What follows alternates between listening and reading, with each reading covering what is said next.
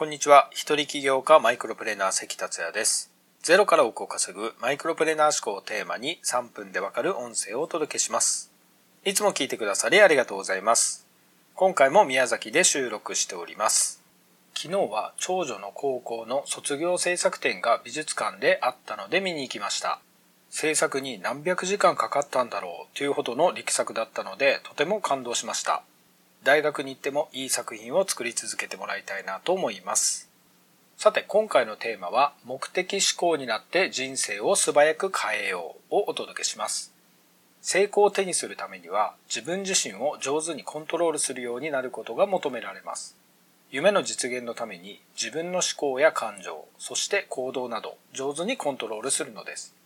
そこで今回は自分を上手にコントロールするために意識していただきたい考え方をご紹介します。これができると人生を素早く変えることができます。では自分を上手にコントロールするために意識することは何かというと目的思考になるということです。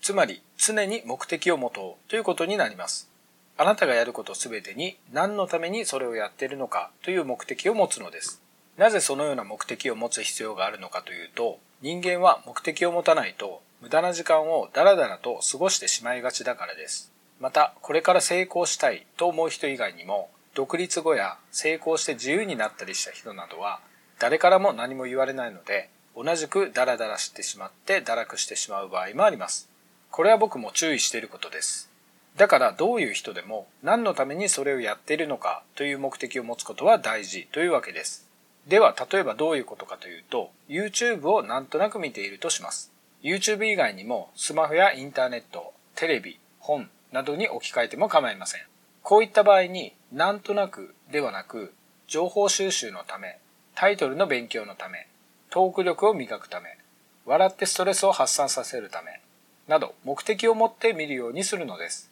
そうすれば同じ YouTube を見るにしても全く得るものが異なります。やってみるとわかりますので、ぜひ何かで試されてみてください。このような積み重ねがお金を稼げるようになったり、人生が変わったりするのです。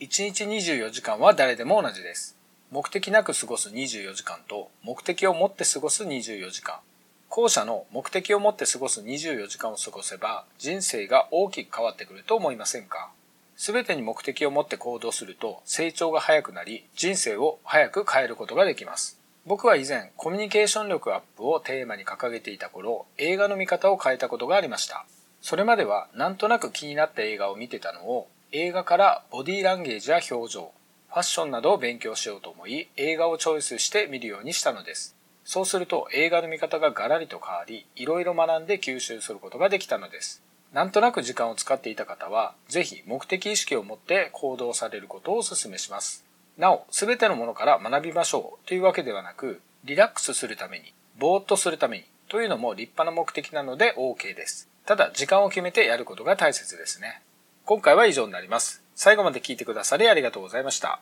それではまた明日お会いしましょう。